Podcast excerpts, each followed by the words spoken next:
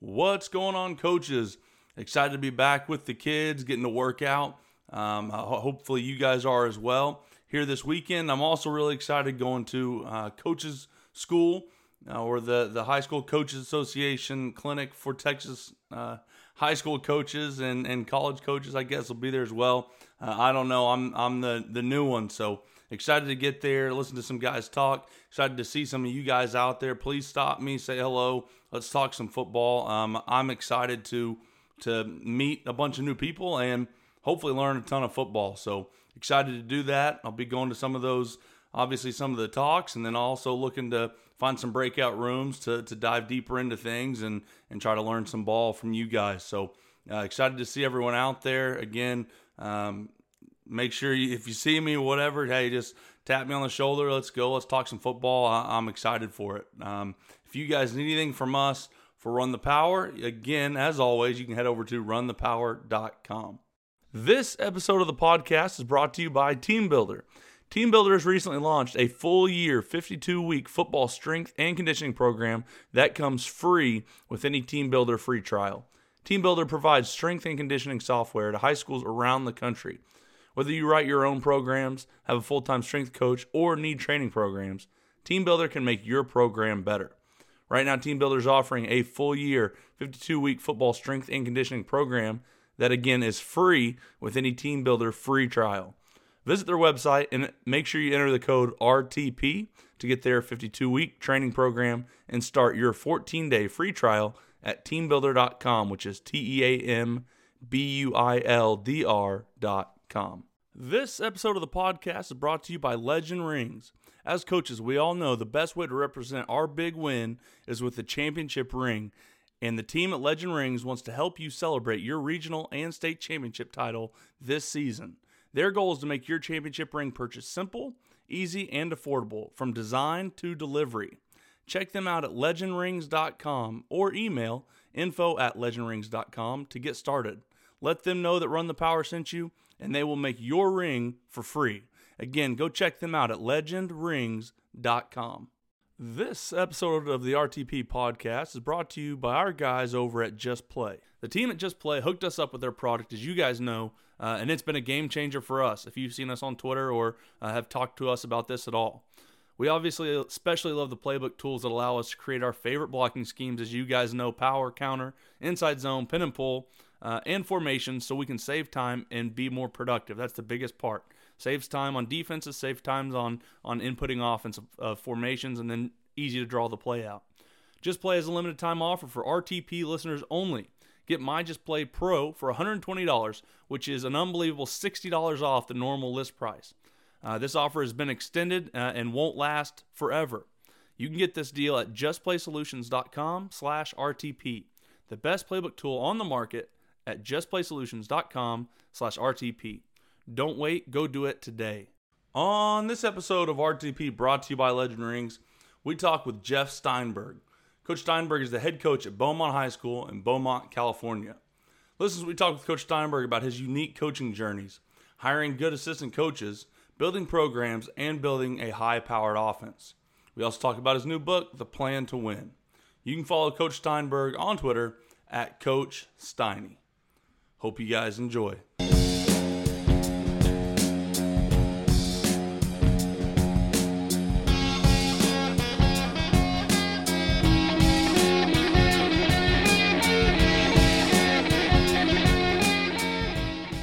I feel like I've got a fairly unique, well, a lot of football stories. It's kind of just really cool to, you know, see where guys came from and how they kind of like grew up in, in with the game and and there's a lot of uniqueness obviously.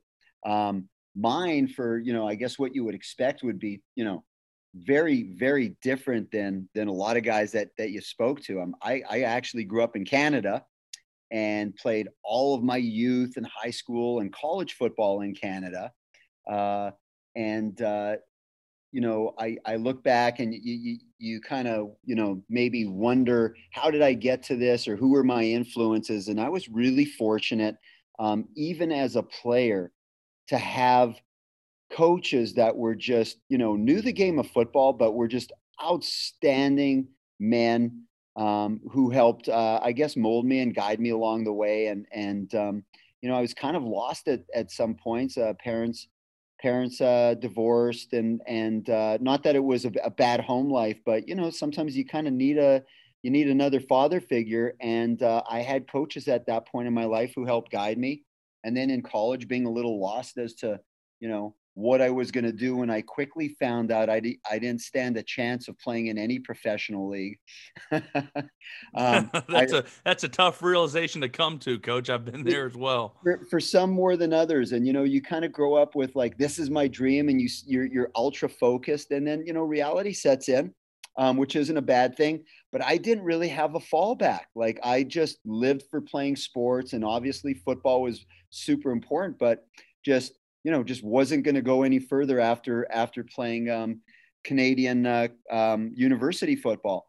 And so it was about that time where my college coach um, kind of helped guide me towards uh, a, a, career in education.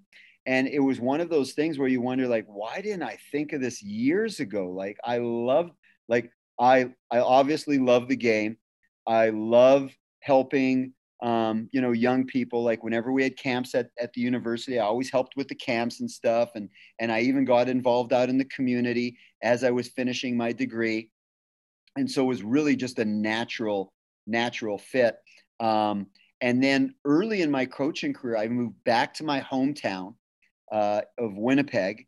And uh, there was a coach that had been coaching high school for a long time, Brian Dobie who uh, I we crossed paths. I think I was subbing at one point at, at his high school, and and uh, when he had found out that I moved back to uh, to Winnipeg, he uh, he got me a position on staff, and uh, then managed to get me like a permanent position, and uh, I became part of his staff at the high school and learned under him. And he, again, like just a, a great football coach, but even a better better man and and just an awesome guy to learn under and then when he uh, wound up getting the uh, the job at the University of Manitoba, uh, I had an opportunity to join his staff there, coaching quarterbacks. And so it's very very similar to I guess like D three, where a lot of the coaches are walk-ons. Um, so I would coach, I would teach high school during the day, and then at the end of the day, hustle over to the university, get there on time for meetings, watch practice, help with film after, do all that stuff,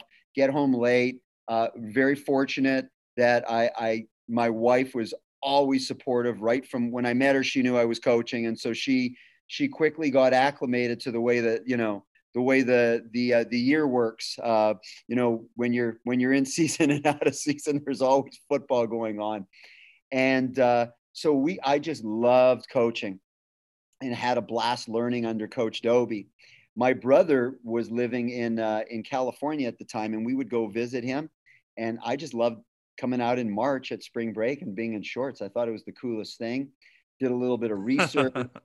did a little bit of research of what the high school scene was like here, and I thought this would be like pretty good opportunity to uh, to see if I could uh, get a job out here and coach. And uh, and I wound up uh, applying at Burroughs High School. This was like when the internet was really in its inf- infancy with like just applying online. So this is 1997, 98. I applied to uh, for the head job at Burroughs High School. I came down for a job interview in May, so they weren't even. They, this was going to be a late start if I got the job, um, and uh, I wound up uh, getting hired.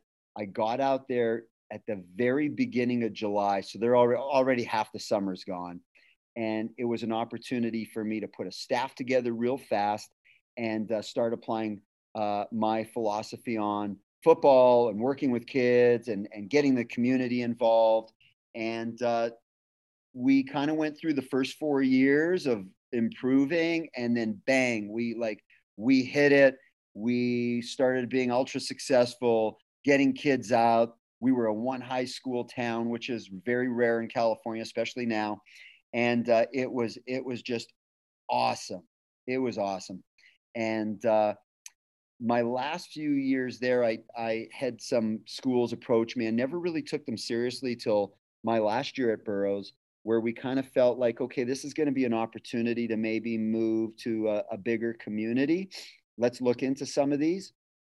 So that led me to AB Miller High School in Fontana. So we moved from Ridgecrest to uh, down to the Inland Empire, Riverside, San Bernardino area, and uh, took the job there. I was there for three years. We turned that program around, had a blast, uh, and then uh, and then Santiago uh, came came calling, and uh, I had an opportunity to uh, to go to Santiago, where I really thought like this would be just a great great landing spot. Like I don't I don't see myself going anywhere, but the commute after six years just became really hard and it was impossible for us to make the move.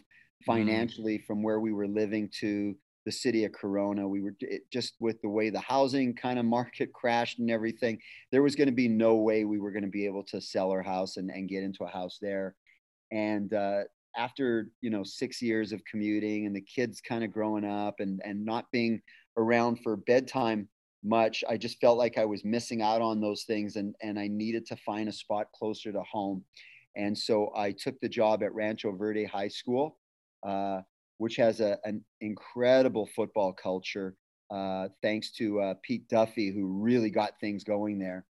And uh, and I thought, you know what, as good as it is, there's gonna there's gonna be some things where I think that we can improve in the in the program. Like I think you should, when you take jobs, like don't take jobs just to kind of go sit and park your butt. Sit, take a job, and find out what the challenges are there, because every school has challenges, and see what you can do in terms of improving those challenges. And so took the job there. I was there for uh, for three years. And then uh, my last year, as we were getting ready for the playoffs, the, the principal at Beaumont High School called me in, in the community that I live. Um, and so we had a quick conversation, but I felt like I needed to finish off my season and focus on, on what we were doing. We wound up winning a CIF championship with a fairly young team.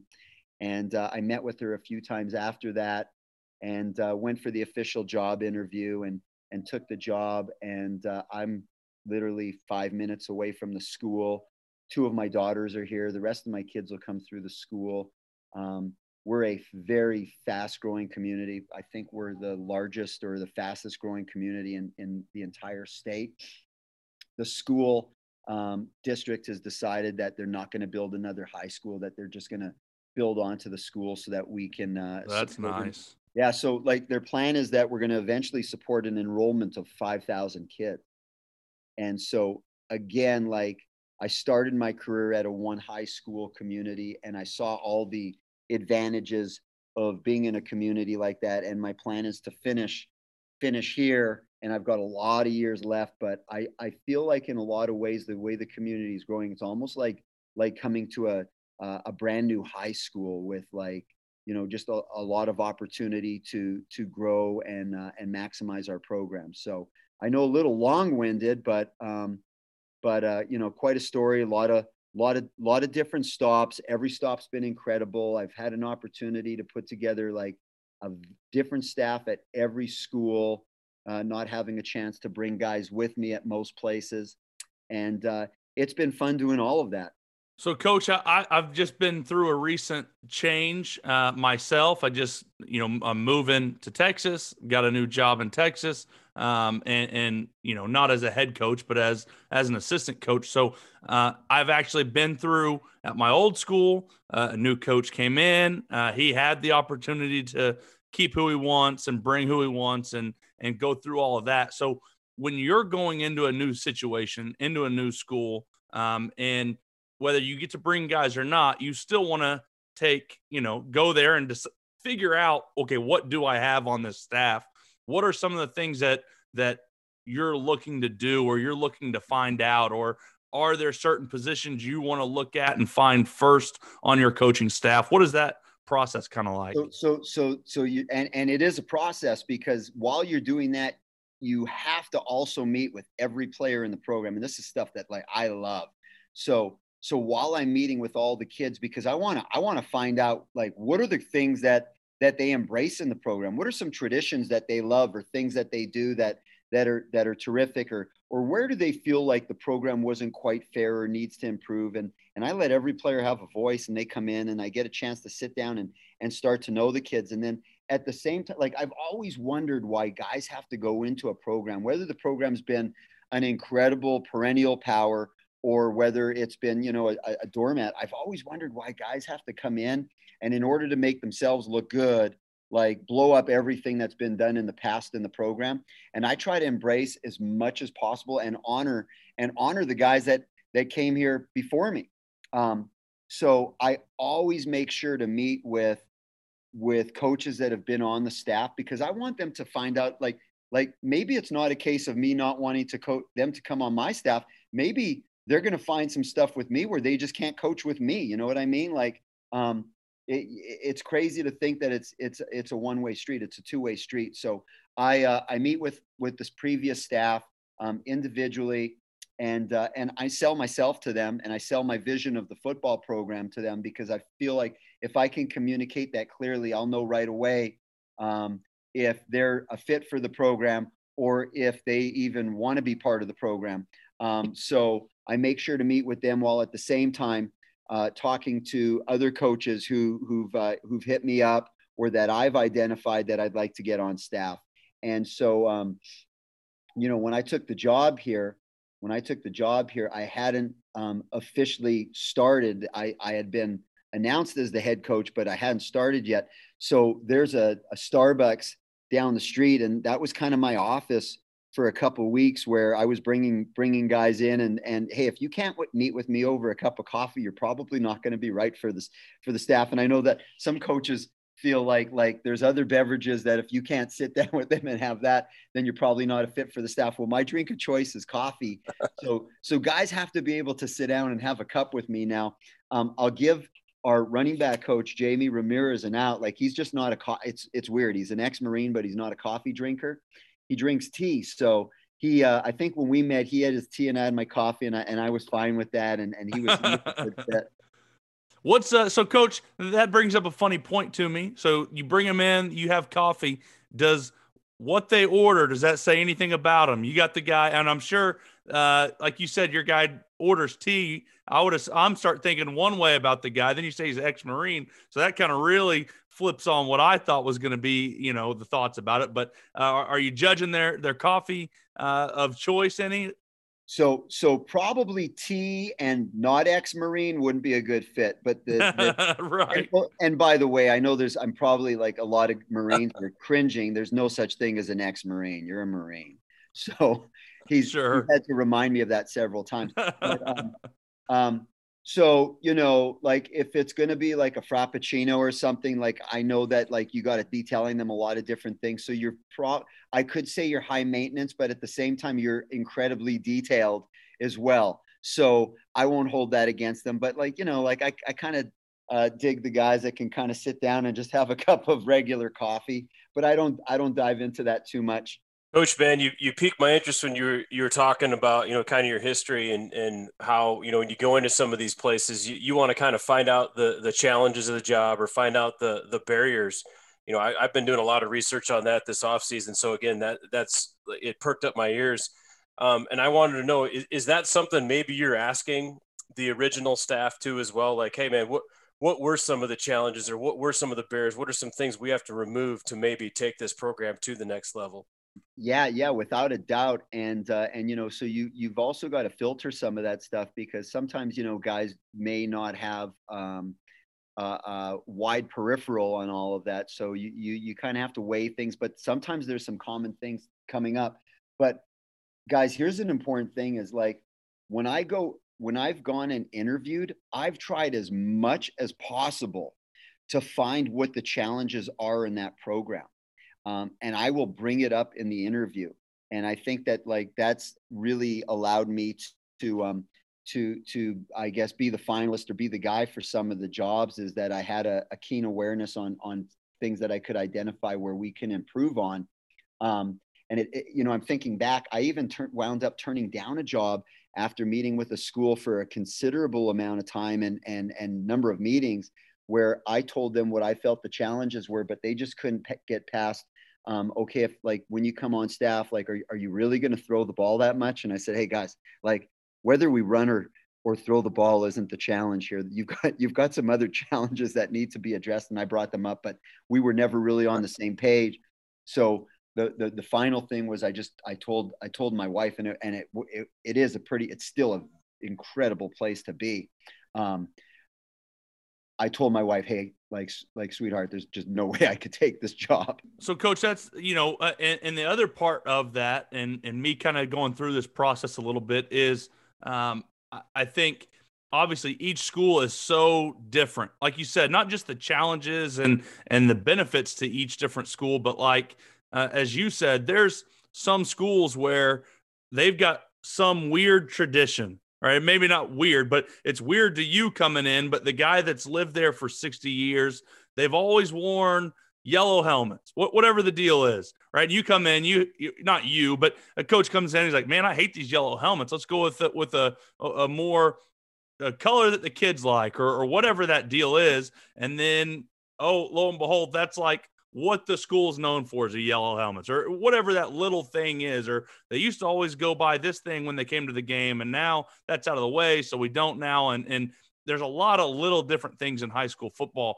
Is that something you go in i, I know you said you talk to the kids uh, are you talking to administration too about those type of things to try to stay on top of those? Yeah you, you know and and and again like that brings me to another one like like coaches are famous for for going into a school and just deciding deciding that you know we need new uniforms and and we need to change the helmet. And and I, again i think there's sometimes where it's probably warranted and and you know like a program maybe needs just to breathe some some some cpr or, or some tender loving care into the program.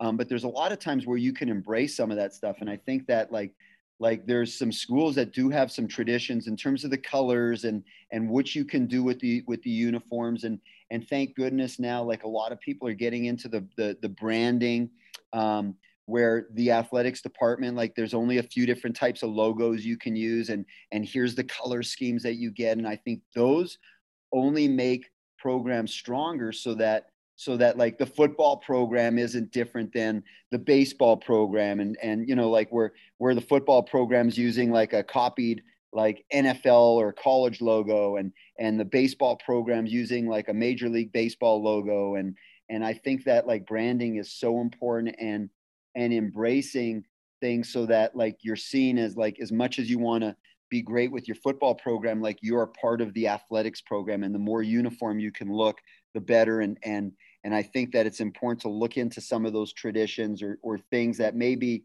maybe a little a little quirky to you coming in. But like i think you also have to ask yourself too like okay like like could i live with coaching at a team that like in a program that's like brown and, and yellow as their colors? Like you've got to sometimes get over that stuff or get over yourself. I love that answer too, coach. And you know, a lot of people, I think you'll you'll you'll talk to somebody maybe outside of football. They're like, man, you know, how how can uniforms and a brand and that stuff, you know, really mean that much? Well, it means a lot to the kids. You know, they want to have pride. The community wants to have pride in that. I mean, we, we talked to a couple of our guys. You know, this week we'll, we'll we'll bust out some alternate uniforms for the state track meet. You know, kids want to wear black or kids want to wear something, but I think it adds an added dimension to you know kind of earning the right, but also they could kind of put their stamp of individuality a little bit uh, on the program as well. I totally agree with you, and and like you, like again, like I think like you've got to be in tune with things that kids find important too. You know, it can't just be like I know like like programs are like you know, um, you know, led by led by like men, but as as a as a man who works with young kids every day you've got to be in tune with things that are important to them because before you can get them to buy into the stuff that you're about you've got to buy into stuff that they're about too. That's a that's a great point coach and, and that kind of brings me to where i've kind of found a a um a, a break in my thoughts. Uh, i've always personally been um i say always six years of my coaching career been a run the ball first uh, take the clock, take that out of it, make them, you know, uh, ground and pound type of an offense. Um, the more I learn from coaches, uh, the more I'm around Coach Walls being about, hey, let's get all of the best athletes from our school out to play the game, the more that I, I don't know that necessarily means I believe more in a spread, up tempo, more fun. I don't know necessarily that I don't know that I think that wins football games, but I do see that it gets you almost in every case better athletes out on the field uh, because, like like I said, those big basketball players that don't really want to run a boring offense go see you throw the ball around and be up tempo and and enjoy practice then okay now they do want to come out and play football and those track kids want to come out. And so um, I would assume that has to be a balance as well. I know you talked about throwing the ball around a little bit, but uh, I think that that's where a, part that I'm struggling with a little right now is I believe in this offense where we take a lot of time out of the clock, and I think very few teams do it anymore. And I, so I think it's difficult to defend, but also you're not going to probably get all of the best athletes on your school out for your football program most of the time if, if that's the way that you go. Yeah. Um, you know, it, it, I'm sure there's guys that could very easily show examples of of where you can. Um, I do know that kids want to be part of a winner. Like so, you know, whether you're running the ball and pounding it, pounding the ball, um, or you're you're you know just airing it out. Kids want to like success to them is fun, and so I think that like you've got to you've got to find like you know what what what do you have for talent? And then how can you best use that talent? And um, you know a lot of a lot of true athletes football teams are getting more athletes now playing. It's not just you know um, you know the, the the bigger body types. Like we're getting you know smaller guys that can make plays in space. And i think that it's just being a smart football coach to be able to use those guys wisely. Right right. And, and so I guess that yeah, that's a better way to look at it. Let's get there. Let's see who we've got. Um, and like you said, if you win, hey, kids want to be a part of winners. Um, it's just when you first go into a place, if you shock them, you know what I mean. You've got to almost build up that winning culture um, and and find ways. And I don't whether this is right or wrong. Find ways to make practice more fun. Find cool. ways to make off season less miserable uh, than the than the way that I think we've always thought of off season. At least I did as a player. Yeah, yeah, and you know, like like I know that like you know when I played, probably when you guys played, like you could embrace the coming in and just like just pounding the weights in the off season and uh, the conditioning and the, the the longer practices. But you know, the world the world's changed. Um, and like just people just you know nobody sits and watches a movie for three hours anymore either so um, you've got to you've got to build some stuff into the program where there's a little bit of like like fun little breaks. We we it's not really a break but it's like you know like we do conditioning but it's dressed up as a drill um, and or different drills and and we build some some fun workouts in where it's just it's just dressed up like some sort of competition. And so i feel like when you can build the fun in into it the kids are are are learning to work hard and and but it's just kind of dressed up. And I'm not like, we're not talking about like, like goofing around and messing around. Like one of the, I'll give it as an example. One of the things that like I've always loved during the off season is, is a game um, on the volleyball court played with a, uh, a med ball and it's called, it's called Hoover ball and uh, you're just like you've got a team on each side and you're just throwing the ball trying to land the ball on the other side of the court um, to get points and so it's a it's an incredible workout. When i was at rancho verde it was like every wednesday during the off season we were doing that for 45 minutes. We were going to do that and then we were going to get a little bit of core and some other stuff done.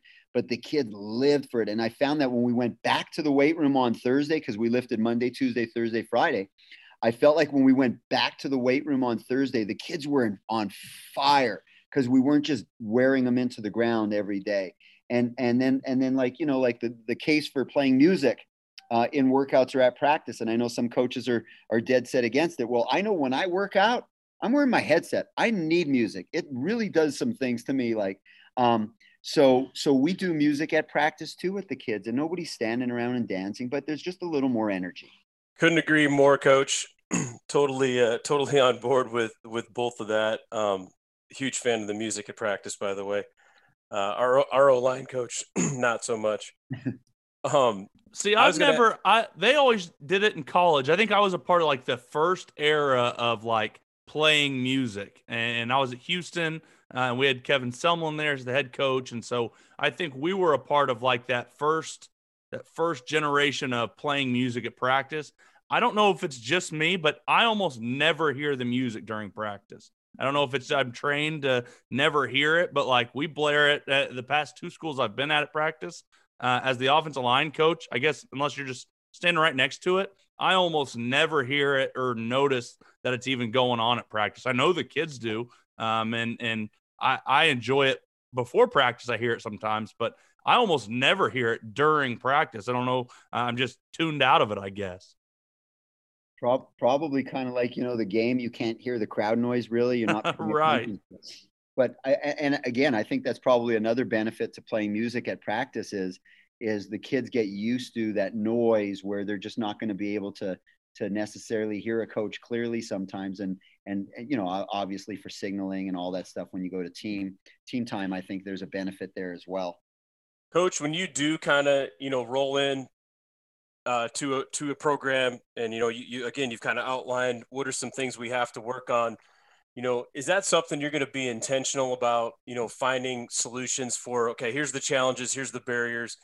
Do you guys sit down and kind of have a plan for that in the off season or is it kind of like okay we're going to maybe build it into our overall like standards you know or is it kind of you know the the coach steinberg system like hey this is what i do we kind of maybe tweak it here and there or is it like every place i go maybe i have to reshape it rebrand it reformat it to kind of fit the needs of the new place i'm at so I think it's a little bit of each. Like like I I do have a system of of you know the way we're going to do things. Uh, it's it kids love structure, so it's it's it's it's structured. There's expectations right away, but I always gauge where the program's at and at what level at what level can I operate to start? Because I don't think you can go into a program that hasn't been very successful and just start making demands on kids because they've never been there. You have to take them there and so you have to guide them along the way. Um, you can't just make demands uh, assuming like, okay i want to take a, a, team to a to a state championship. They've never been there. They've barely ever made the playoffs. Well they would have no idea what those standards of operation are and and and and what the expectations of excellence would be if they've never been anywhere close. So you've kind of got to guide them along the way and and allow for some teaching moments and not just get you know run kids off. And so i like again like i feel like as much as i do have a system in place i think one of the things that's helped me is just understanding where each program's been at and and how much the kids can take to start and then you know we kind of we kind of go from there yeah coach that's a huge thing um, and and I heard that a lot. Like I said, even even when I was playing, you know, we were at Houston and we would have guys come in, coaches come in from, you know, Power Five, uh, Power Five schools, and you know, you would hear grumblings of guys like, "Hey, this isn't. We're not in. We're not in the Power Five. We're at Conference USA. We don't need to be doing all that." You know, you would hear grumblings of that because those kids, some of those players um, weren't used to or hadn't been around that standard before. Yeah, right. And and so and that's kind of like, you know, that's that's the role of of the coaches to be able to manage all that stuff and have a keen eye and uh and see where you where you need to go and and like okay, how quickly can can we get there? And so I guess, you know, one example is when I got here to uh to Beaumont High School, in uh, my first year, 2018, they hadn't been to the playoffs since 2012.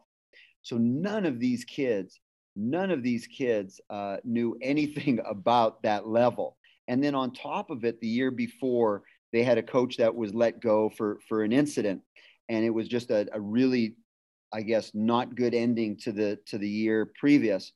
So my first thing was that we we have to make this the the most incredible year of our seniors high school experience. This they have to have an incredible experience. And then the second one is we have to find a way to be able to be in the playoffs. And we wound up getting in the playoffs and we were we were literally literally one play away from from playing in the uh, the section championship that year.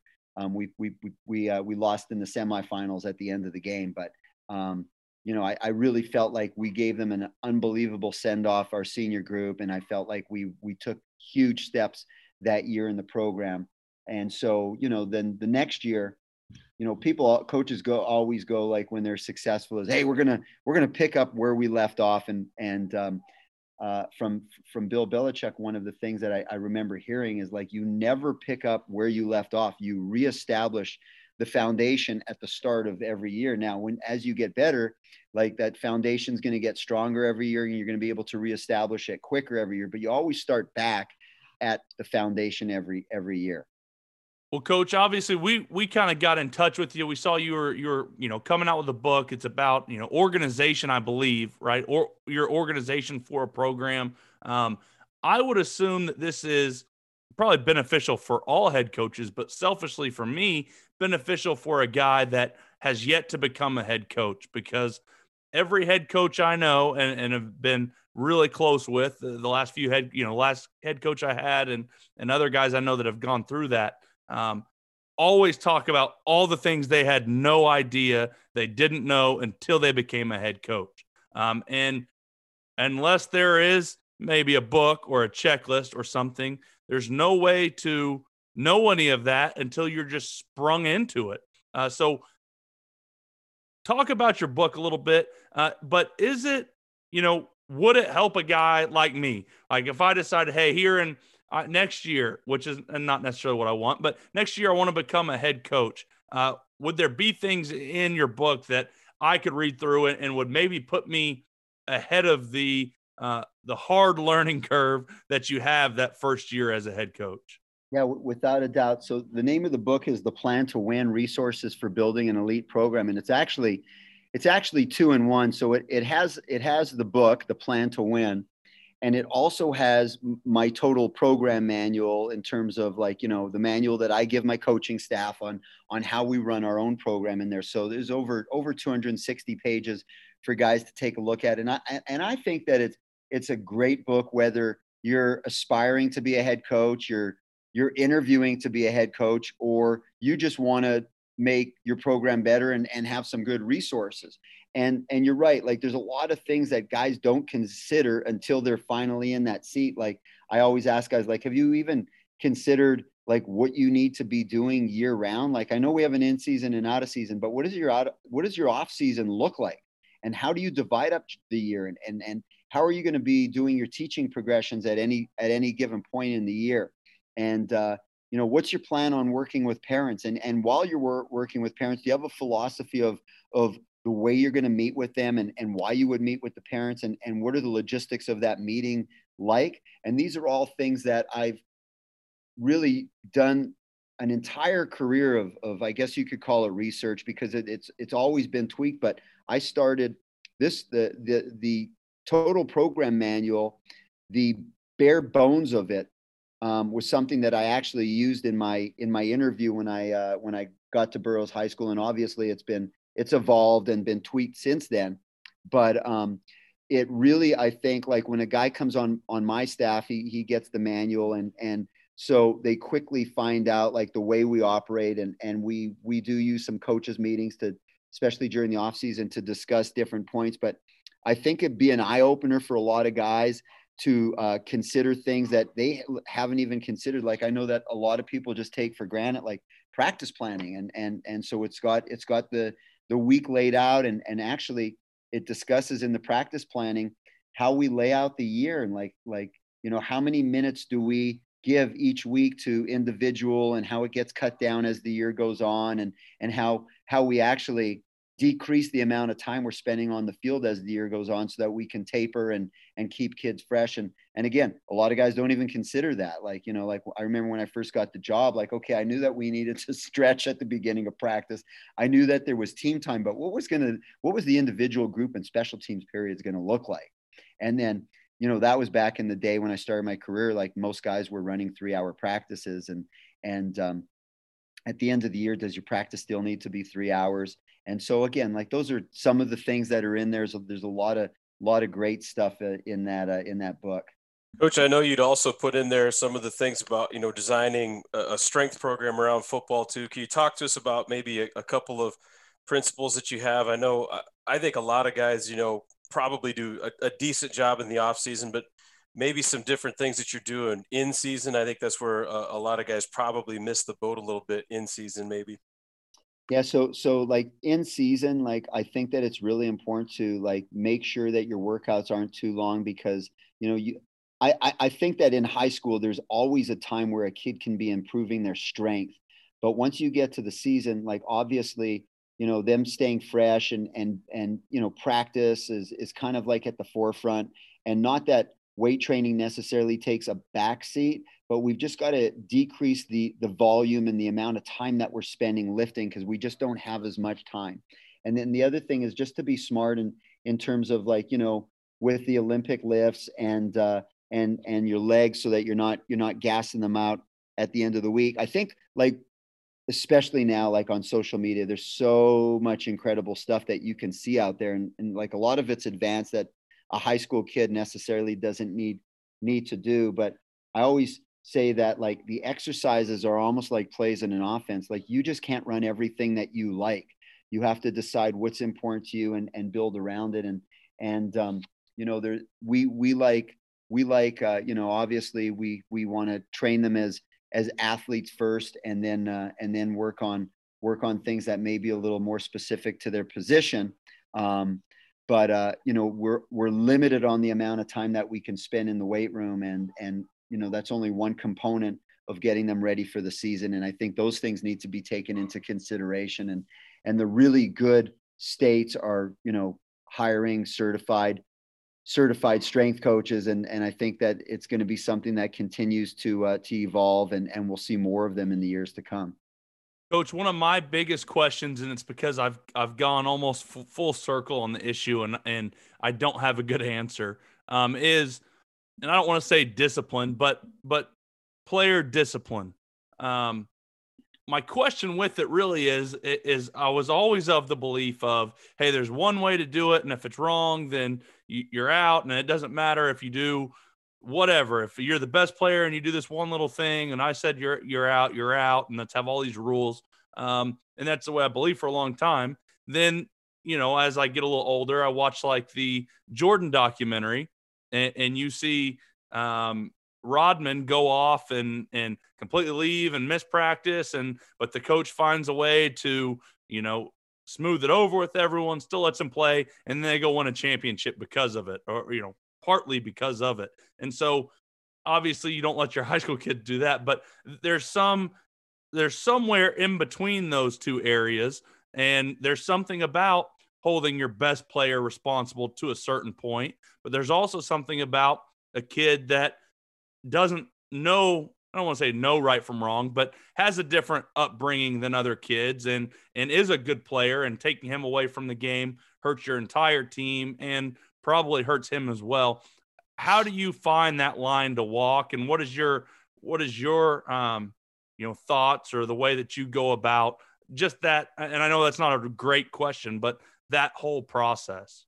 Well, that that's an awesome question because I think that that would be um, something that you know if you talk to ten different coaches, uh, not that you would have ten different answers, but everybody has a different take on it. So like the, you know maybe just some some little pointers would be like you know the very first thing that you have to decide as a coach are going to be like what are what are your non-negotiables and i think that's important like as you as you get your own philosophy is to decide okay like like what are things like like i just can't negotiate with anybody about?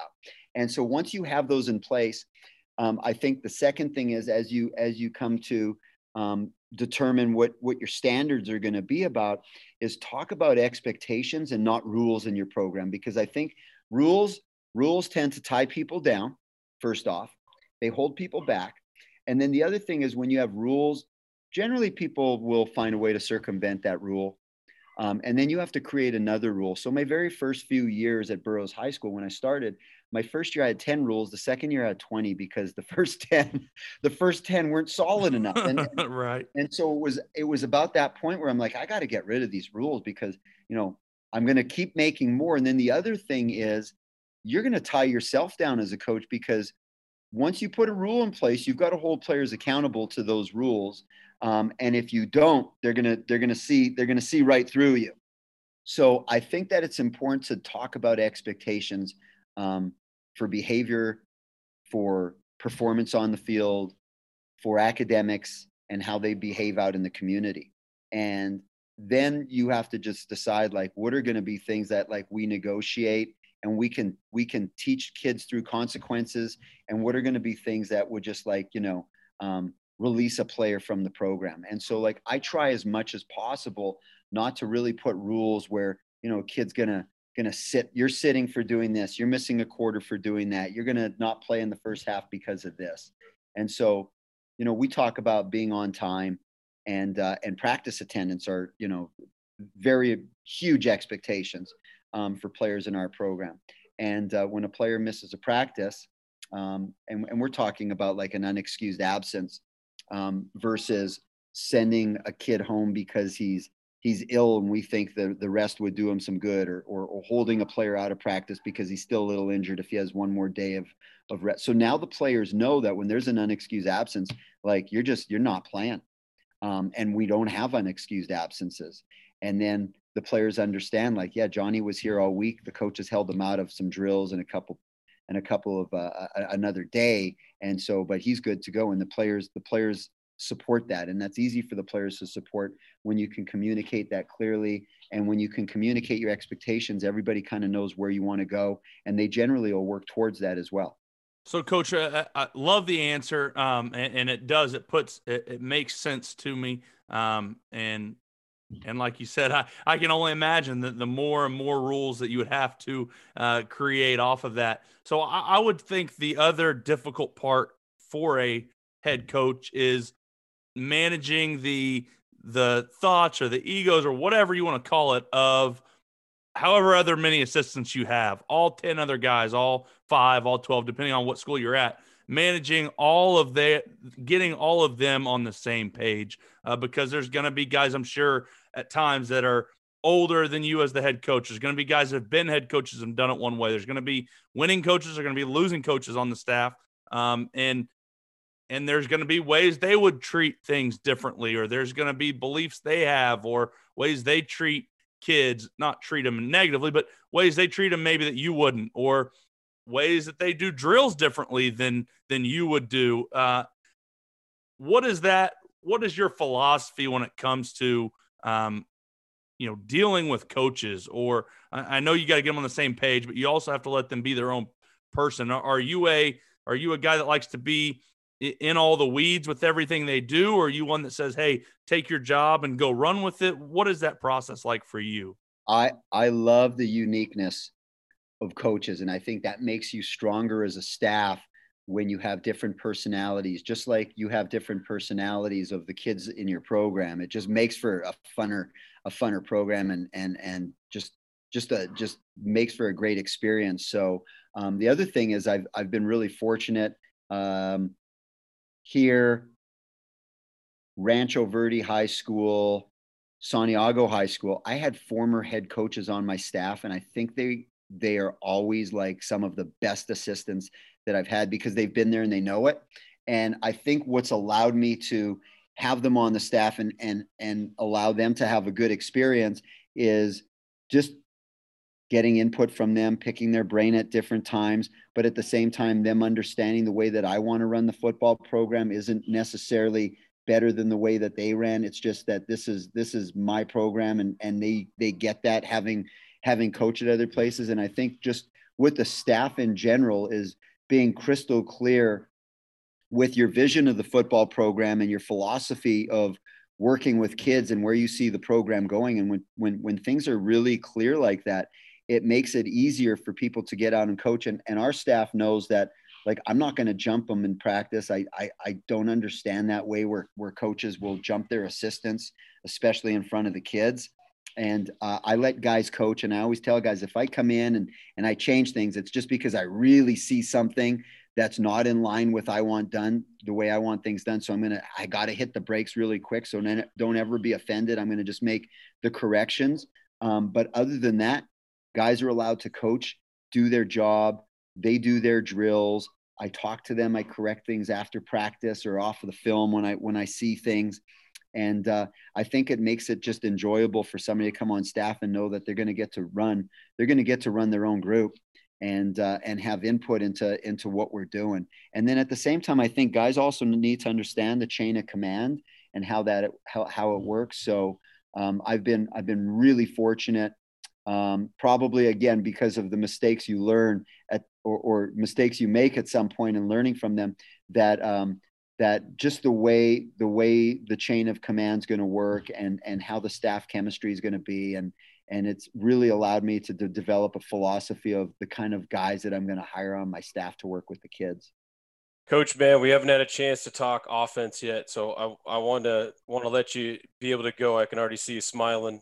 Um, but you know, you got you guys take over. You got a new program. You know, spread them and shred them. I know I've I've seen some of the stuff you you've put out there, but you know, kind of kind of walk me through like, man, when you when you're first installing an offense or your first, it's like your first meeting, whether you're talking to the coaches or you're talking to the players, the QBs, whoever, you know, what are some of those those tenets? What are some of the things you're doing to get those guys excited about it? Because you know you're going to be scoring points when uh, when you get the thing rolling rolling. Yeah. So so you know so our thing is is and again like I it's almost like I'm embarrassed to tell people like like we're we're, we're spread no huddle because who isn't right and so, but we've been doing this since 1999. And uh, it's, it's, I see a lot of the similarities. Obviously, some things have changed and, you know, football evolves. So it's not the exact offense, but a lot of those principles are there. So we are, we are going to create um, some havoc for the defense in terms of the different formations that we're going to use and we we operate mainly out of 10 personnel but that's changed um, using using 11 personnel a little bit with uh, with like a hybrid there, and uh, also 12 personnel empty, um, which which I really like. And uh, so not only are we going to throw all the different formations and and the the personnel groupings at, at them, but I really like to be unique in terms of unbalanced uh, with our offensive line and uh, receiver bring in receivers over as well. And uh, I think that's allowed us to be very different in this day and age of everybody everybody running running the no huddle and and the other thing that that we've really been getting into and is varying that tempo. Again everybody wants to play fast. It's really not a big deal to play fast because no defense that i know even needs to huddle up anymore. And uh, it's it's not really creating total havoc for them. Conditioning everybody is is is conditioning um, now differently than in the past. So guys will be able to play you know that extended quarter that that people seem to think there is. But i like to vary the tempo with you know going fast using freeze checks slowing it down throwing in a personnel change um, and then the use of the sugar huddle. And i found that that's kind of been our thing that we're different than all the other spread offenses that i've seen down in this area and so that that's the first thing is is just getting getting kids and coaches geared up to what our brand or our style of, of the no huddle spread's going to be. And then creating things that are very simple concepts, especially for the kids that play up front and the quarterback. Um, very simple concepts for kids to be able to master and understand and get good at. Um, so, for instance, we don't run a lot of different plays in our offense or even pass concepts uh, but we can we can dress them up differently by by the way we're going to formation and motion and all that stuff. And so that gives us an opportunity just to get good at at some some you know few different things that we're doing in in our offense.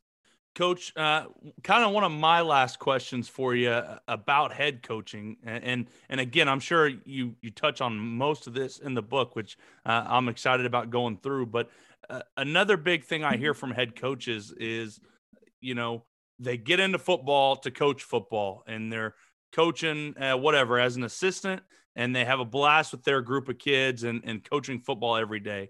And then they become a coordinator and, and they get a few more kids but it's still coaching and game planning and all of this at practice. And then uh, there's certain coaches that become a head coach and and at a lot of schools now they've got every kid and so it's it's hard to have small relationships with kids like you can in a group of 15 or 10 with an offensive line or with whatever your group is or even as a whole offense but you're the whole team and so so many times it seems like I, I don't get to say hey how was math class it's like I'm dealing with all of the problems of everybody. Hey, you didn't do this, you didn't do this, or uh, I'm the bad guy all the time. And then also, there's less time for actual football uh, and more time you're spending away from football. How have you found, it, you know, basically to to have fun and continue doing what brought you into coaching in the first place? Uh, the the exciting parts that made you want to move up the ladder. How have you found to work your schedule or uh, your process around uh, to be able to still enjoy some of those things? Coach, that is such an awesome question because, like, isn't that the truth? Like, yeah, like as right. head, as a head coach, I'm like, like, there's days where I'm like, geez, I haven't even, I haven't even looked at looked at the film yet. Like, um, I better get on get on the film and, and take a look, or like looked at practice film for corrections, or or you know do some some like some planning for some of the stuff that we're doing offensively um, because you have all those other hats that you're wearing so some things that i've really felt that help me out um, to stay connected to all the different kids in our program are uh, i i'm very involved with our leaders council so th- that's a, a makeup of a bunch of different players on our team um, as the head coach i'm in each period uh, with our football kids. So I have a freshman period, a JV period, and a varsity period. And I get to spend time with all of the kids in the program in that weight training class and and whether we're doing speed work or whatever. And, and I make sure to to to reach out to all of those kids. And then um, I'm not I'm not running special teams anymore. One of our coaches, I we turned it over to him, and he's our special teams coordinator. But I still am very involved in all of our special teams just so I can stay connected to, you know, special teams. You have all the different kids on the team, right? Starters, non starters, offensive players, defensive players. So that way I can stay connected to the kids that way. Gotcha. Yeah, I got you with special teams. Yeah, you get to you get to work with each of those kids. So uh, another thing now you you touch on special teams. I that that's another one that I of all the special teams coordinators I've talked to, they almost solely put the responsibility of um, of special teams being important on the head coach. Uh, almost every good one I've I've heard has said, "Well, we give great effort. We have all these great players working hard on special teams because our head coach makes such an emphasis." Is that something that you have to go into each program and and make a big deal about so you can have that buy-in from your kids? Without a doubt. And I've always made sure that I'm very involved because if I'm involved, the, the, the players will obviously see it as, as, something that's pretty important too. Um, and it just being such a huge part of the game that, um, you know, I've, I've never gone into a program where I've just turned that over to, to somebody. Um, aside from the fact that I've always seen it as a way to work with all the players and, and find ways for those tweeners to, to work their way up to, to varsity as well. Well, coach, uh, you know, uh, running up on now on an hour. Don't want to take too much of your time, but but before we cut you loose, uh, the the thing I like to ask everybody, and, and really interested in, in, your answer to it, but is is when you're watching another team's offensive line, what's some things that they would be doing that would make you think highly of their offensive line coach? When when the ball is snapped, not a second before, not a second late they're getting off as a group and they're coming they're coming off at an upward angle and getting under under pad level of their opponent and their feet are driving like i think that's just a thing of beauty when you see guys get off together like and i'll i'll go back to you know de la salle um all well and still they're still incredible but it was always awesome to watch them uh, on film how their offensive line just got off the ball and moved people. And and uh, I know there was a time where where they didn't have all the D1 kids in their program and they were still winning a bunch of games and it was because of how they were coaching their offensive line. Love the answer, Coach. Man, it's been uh, an absolute blast to you know finally get you on. I know I've, I've, followed you on social media for so long, and we've interacted a few times, and uh, hopefully get a chance to to sit down and meet with you in person. I'm I'm trying to get out to Southern California here uh, end of July. They just uh, added a week at the end where we can't really do anything with our players. So uh, trying to get out there at the end. So if that if that happens, man, yeah, let me know. Let me know if you're coming out. Would love to uh, love to see and show you around. great. Well, Coach, we appreciate it again, man. Thanks for taking the time. Uh, uh, again, go ahead and, and, and give everyone the name of your book, uh, where they can get your book, um, and and obviously uh, as well as here at the end, we'll be putting it at the beginning of the podcast as well for everybody. So the, the book is called The Plan to Win Resources for Building an Elite Program, and you can find that on Gumroad, the Gumroad website. And I think you just do a search, Plan to Win, and the book will come up. Uh, and that would be in digital format, or you can get it uh, on Amazon as well in printed uh, format. And that's going to do it for this episode of RTP. We want to again thank all of our sponsors. You guys make sure and go check them out. Help grow our community by telling other coaches about Run the Power. And if you enjoy running the power, go get your shirt, long sleeve, or hoodie at runthepower.com. Also, if you have any topics or any questions you would like for us to discuss in the next podcast, simply rate our podcast and then leave a comment in the writer review section of the podcast app. This will help our podcast rating as well as it'll allow us to answer the questions you all want answered. Make sure and go check out our blog at runthepower.com. Follow me on Twitter at Harper underscore coach and Coach Walls at Coach Brady Walls. Run the Power now also has its own Twitter and Instagram, and you can find that at Run the Power. Hope you guys enjoyed this one. Talk to you soon.